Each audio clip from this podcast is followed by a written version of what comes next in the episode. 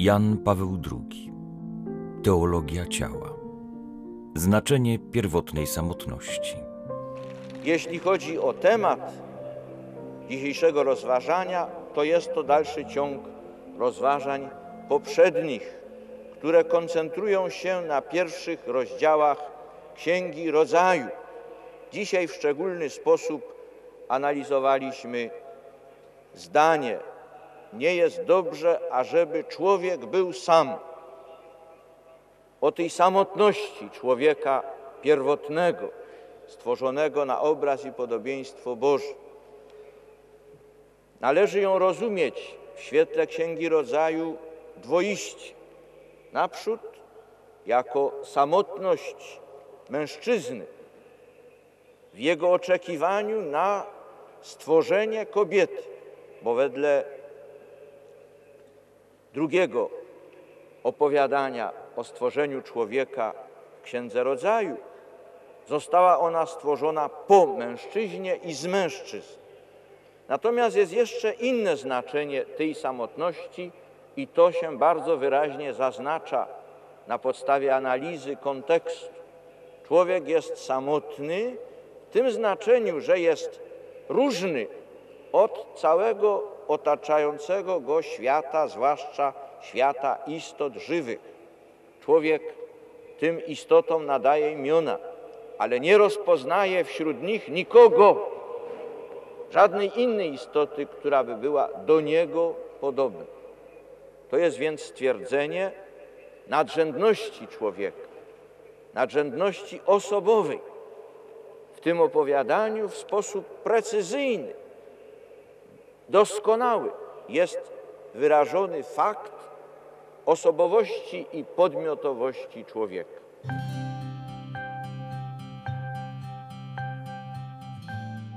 Nell'ultima riflessione del presente ciclo siamo giunti ad una conclusione W ostatnim rozważaniu niniejszego cyklu doszliśmy do wstępnego wniosku, który wyciągnęliśmy ze słów Księgi Rodzaju o stworzeniu człowieka jako mężczyzny i kobiety.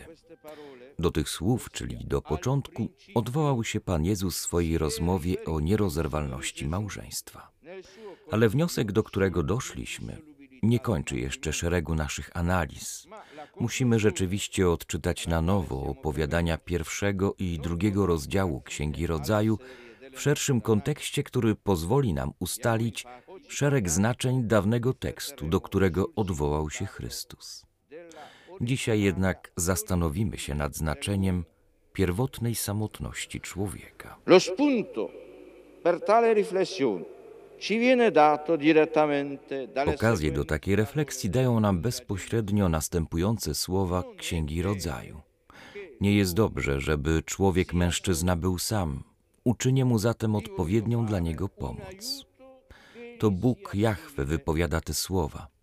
Należą one do drugiego opowiadania o stworzeniu człowieka. Pochodzą więc z tradycji jachwistycznej. Jak już poprzednio wspomnieliśmy, znamienne dla tekstu jachwistycznego jest to, że opowiadanie o stworzeniu człowieka mężczyzny stanowi osobny fragment, który wyprzedza opowiadanie o stworzeniu pierwszej kobiety. Znamienne jest prócz tego to, że pierwszy człowiek, stworzony z prochu ziemi, dopiero po stworzeniu pierwszej kobiety zostaje określony jako mężczyzna. Tak więc, kiedy Bóg Jahwe wypowiada słowa o samotności, odnosi je do samotności człowieka jako takiego, a nie tylko do samotności mężczyzny. Trudno jednak na podstawie tylko tego faktu posuwać się zbyt daleko w wyciąganiu wniosków. Niemniej całkowity kontekst owej samotności, o której mówi Księga Rodzaju, rozdział drugi, werset osiemnasty, może nas przekonać, że chodzi tutaj o samotność człowieka, a nie tylko samotność człowieka mężczyzny spowodowaną przez brak kobiety. Wydaje się zatem na podstawie całego tekstu, że ta samotność posiada dwa znaczenia. Jedno wynikające z samej natury człowieka, to jest z jego człowieczeństwa, i drugie wynikające z odniesienia mężczyzny do kobiety, i jest to widoczne w pewien sposób na podstawie pierwszego znaczenia. Szczegółowa analiza opisu zdaje się to potwierdzać. Il problema della solitudine,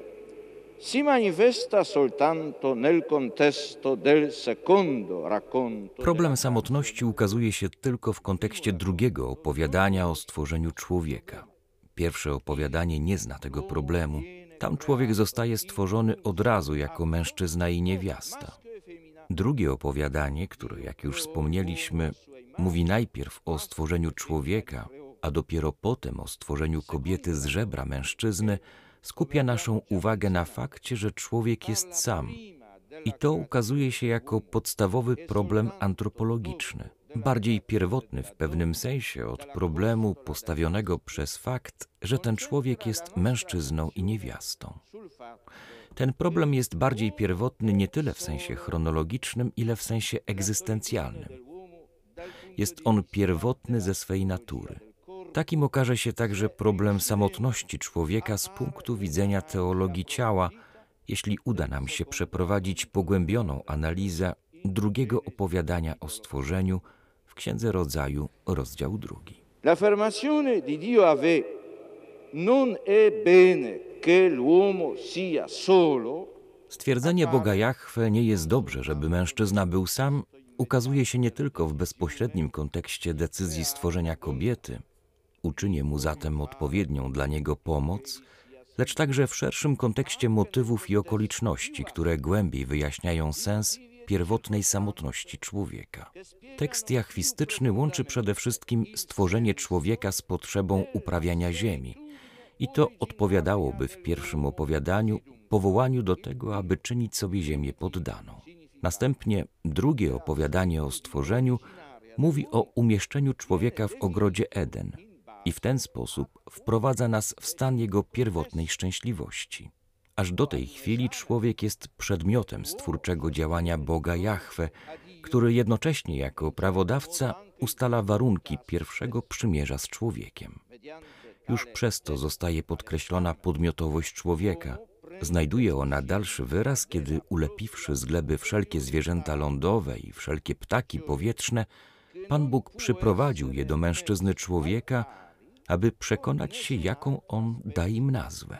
Tak więc pierwsze znaczenie pierwotnej samotności człowieka zostaje określone na podstawie swoistego testu lub egzaminu, który człowiek zdaje przed Bogiem i w pewien sposób także przed samym sobą. Człowiek uświadamia sobie swoją wyższość, czyli że nie może być zrównany z żadnym innym rodzajem istot żyjących na ziemi. Rzeczywiście, jak mówi tekst, każde jednak zwierzę, które określił mężczyzna, otrzymało nazwę istota żywa. I tak mężczyzna dał nazwy wszelkiemu bydłu, ptakom powietrznym i wszelkiemu zwierzęciu polnemu, ale kończy autor, nie znalazła się pomoc odpowiednia dla mężczyzny. Tutta questa parte del testo è senza dubbio Cała ta część tekstu jest bez wątpienia przygotowaniem do opowiadania o stworzeniu kobiety. Jednakże posiada ona głębokie znaczenie także niezależnie od tego stworzenia. Oto człowiek stworzony znajduje się od pierwszej chwili swego istnienia wobec Boga, jakby w poszukiwaniu swojej istoty. Można by powiedzieć, w poszukiwaniu określenia siebie samego. Człowiek współczesny powiedziałby w poszukiwaniu swojej tożsamości.